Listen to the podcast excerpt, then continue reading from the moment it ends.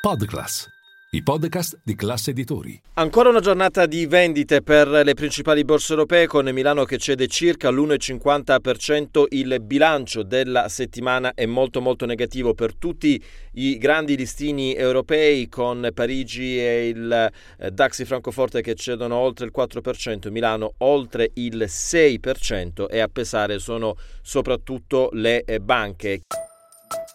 Linea mercati. In anteprima, con la redazione di Class CNBC, le notizie che muovono le borse internazionali chiaramente il filone che è nato dalla crisi di SVB Bank negli Stati Uniti e poi il caso Credit Suisse che questa settimana ha avuto un forte impatto su tutto il comparto eh, finanziario. In Italia, pensate, tutte le principali banche hanno ceduto oltre il 10% eh, con Popolare di Sondro che è stata la peggiore, meno 19% negli ultimi eh, 5 giorni. Oggi a Piazza Affari si salva soltanto eh, Saipem FM. Nella settimana si salvano alcuni titoli del comparto oil and gas. Lo spread ripartirà eh, la prossima eh, settimana poco sopra i 190 punti base. Ovviamente in primo piano restano le vicende del eh, Credit Suisse. Secondo alcune indiscrezioni potrebbe esserci una cordata in Svizzera proprio per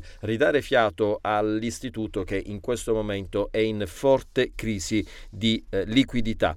Per quanto riguarda invece le commodities, attenzione al petrolio perché eh, sono scesi molto i prezzi sia versante eh, WTI che versante Brent. Pensate, il greggio americano nell'ultima settimana ha ceduto oltre il 10%. E poi chiudiamo con la notizia dell'Ocse che ha alzato le stime di crescita per l'Italia nel 2023 più 0,6%, conferma più 1 nel 2024, alza la previsione anche dell'inflazione quest'anno al 6,7% in calo del 2,5% per il prossimo anno.